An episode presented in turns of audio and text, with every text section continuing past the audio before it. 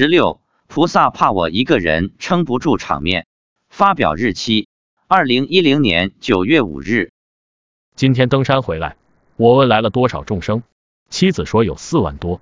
我问有什么特别的情形吗？他说跟以前一样。到山顶后，观世音菩萨带着一万比丘尼去了山上的寺院休息。今天特别的地方就是在观世音菩萨放光摄受众生时，有大几十个众生人身体一半变成了金色。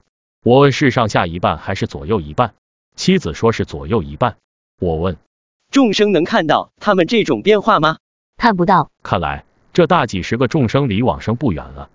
妻子还说，今天上山时，观世音菩萨特别为我进行加持，三次用光照我全身，把我体内的浊气往外排掉，我的身体顿时变成透明的了。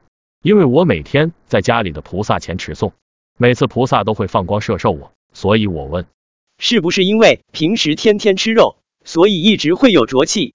不全是，因为现在的生活环境不太好，空气很脏。我又问，昨天我登山怎么样？昨天因为妻子上班，我一个人早上六点到山脚下，一路持诵大悲咒。妻子说跟平常一样。我问，观世音菩萨到山顶后就带比丘尼去寺里了？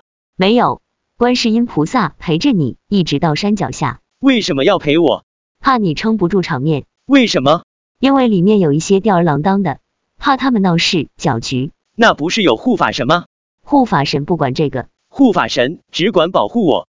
是的，如果是我们俩一起走，能量就够了。不是有佛祖会出来为众生加持吗？佛祖有时出来，有时没出来，不一定。有时出来待一会儿就走了。这种情况很有意思，让我联想到了一个学校。这些听法的众生相当于一个班上或者大教室的学生，里面总有一些调皮捣蛋的。我一个人在现场，学生看你是一个年轻老师，可能会在课堂上恶作剧、起哄或吵闹。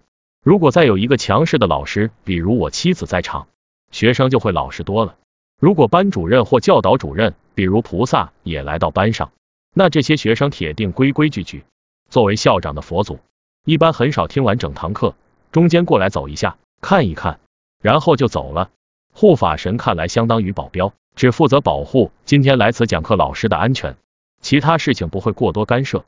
你说是不是这个道理？